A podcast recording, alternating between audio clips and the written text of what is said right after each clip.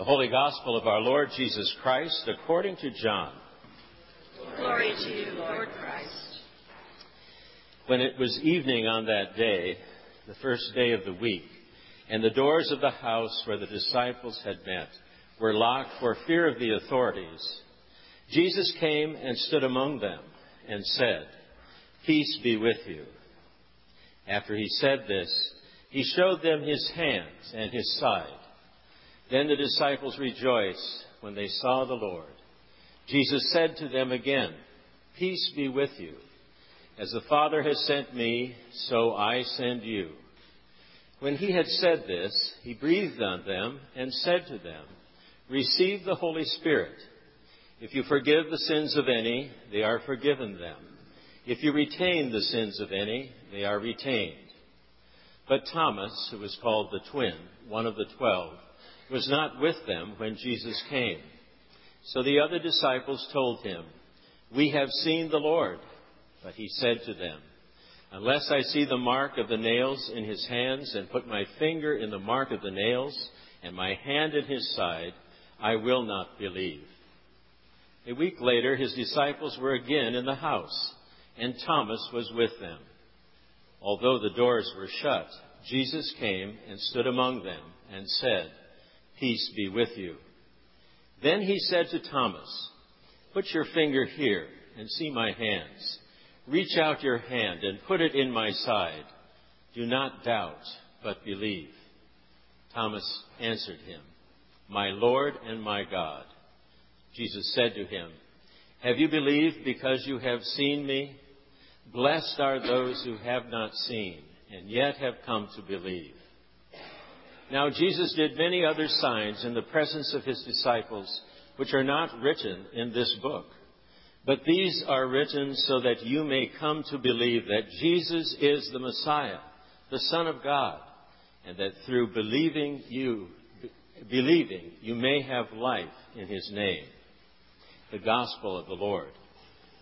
Praise, Praise to you, Lord Christ. In the name of the risen Christ. Amen. Amen.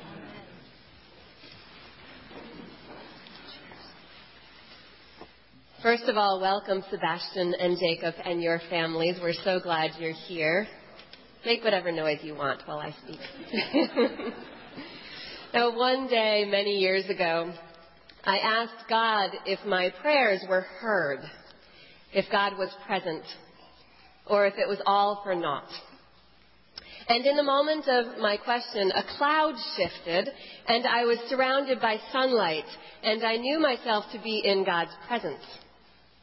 Now, did, did God make the wind blow to move the water molecules that were condensed into cloud formations so that they would stop blocking the sun? Or did God place doubt and curiosity in my heart right before the wind blew just so? Or did I create an explanation so that I could see God at the intersection of my inner dialogue and nature's inevitable flow? God knows. We don't. Not really. But so often we want to know which is why Thomas's desire to know in some concrete way that Jesus had indeed risen from the dead is so authentic. We humans want to know. God has woven curiosity into us, and so at our best, we ask questions. When we are not at our best, maybe we forget to get curious, and instead we file complaints. This week, I filed the following complaint. God, it is the week after Easter. Again. We have survived Lent and given ourselves to the joy and newness of Easter again. We are ready to live into that fresh new energy that you have given us in the resurrection. And I am looking at the readings for Sunday, and I have to talk about Thomas again. Every year, the week after Easter, we talk about Thomas. We need something new. And then suddenly, as I filed this complaint, I had an idea. Maybe it was God's idea. Who knows? I decided to not talk about Thomas. I would just start my sermon by telling you all that if you really want to hear a sermon on Thomas, you can go to our brand new website and click on sermons and listen to other sermons about Thomas from other years. And this morning, I was going to talk about the other stuff that we read about, like how Jesus breathed on his disciples. He breathed on them. I love that part. He equipped them to do his work in the world by breathing on them.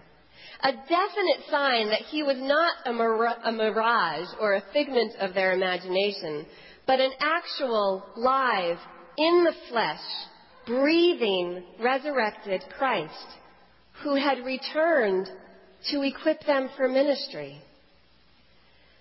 Breath is so sacramental and tangible, so like baptism when we get water and oil on us, so like the taking in of consecrated bread and wine into our bodies around this table. So like all the ways that we move from our heads and into our bodies so that we can experience the love of God with every cell in us. I wanted to talk about Jesus breathing on us this morning because we get to baptize Jacob and Sebastian, two beautiful twin baby boys. And it just feels right to speak of Jesus' breath in our lives in each of our lives. Because maybe Jesus' breath breathed through us is our only hope of living into the vows that we take at baptism. So with all of this in mind, I went to the old sermons so I could find one to tell you to listen to in case you wanted a particularly Thomasy sermon, which I'm not going to give you this morning. And I found that in 2013, I was the preacher, and I did talk about Thomas, and we did baptize two beautiful twin baby boys on that day as well. Now, the second Sunday of Easter is not a major baptism day in the Episcopal Church, nor is it traditional to baptize twins on this day, though Thomas was a twin. So it is a lovely day to celebrate twins. And actually, last night, I went on Facebook and my godfather had written to wish me a happy baptism day. I did not realize it was that day. And so I asked Siri, Siri, when was Easter in 1978? And Siri said it was March 26th. So I was baptized on Thomas's day too. So where is God in all of these consequences? Is it a consequence? Or is God talking to us? We don't know. God knows. So back to my conversation with God a couple of days ago. I asked God if I could just change the names of the twin baby boys and preach the same sermon that I preached three years ago and call it a day. And God said no. well, maybe I said no to myself. I can't be sure if it was God's no or my no, which is the tricky thing about these conversations with God, right? Only God knows the fullness of the mysteries that we catch just the slightest glimpse of. But I have a hunch that God takes pleasure in the glimpses that we do catch and offers glimpses that will speak to us, each of us in a variety of ways, in all the ways that we perceive. Perhaps in our breathing, we experience God's breath on us. Perhaps with God's breath on us, the Holy Spirit can pour herself into our lives with each inhale and out into the world through us with each exhale. Perhaps in our praying, we experience God's patient listening. Perhaps in God's patient listening, our life stories get told. Perhaps in our baptisms, we experience the quenching of our thirst for meaning in our lives. Perhaps in finding meaning, we find God.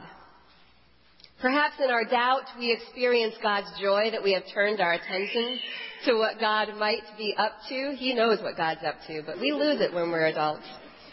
A little bit. Perhaps as we strain to see what God is up to, we find it. Perhaps in the embrace of another, we find ourselves in God's embrace.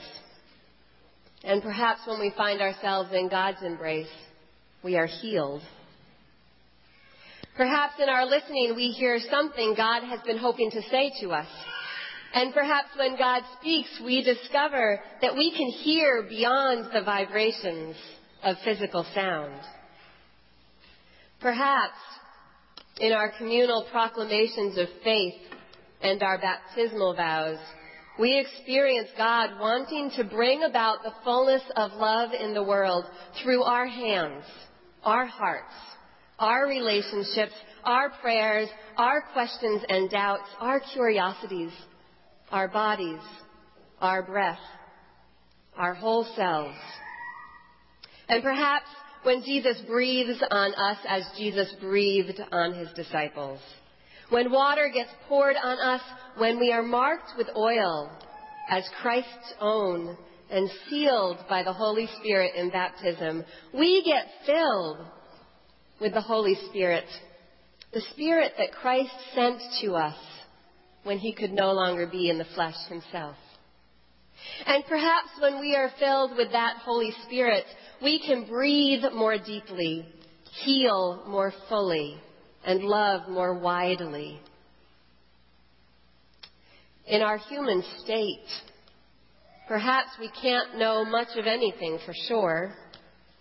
We can't know for sure in the concrete way that humans like to know things if our prayers make any difference, or if God is all the things that we think God might be, or if Jesus really did come back from the dead, or if the Holy Spirit really does live in our breath. And maybe that is what faith is all about. Leaning toward all the possibilities of God in our lives, surrendering to the power of the Holy Spirit, yelling through babies and singing through hymns, trying to perceive the love of Christ all around us, even though we can't actually touch Jesus. Not yet.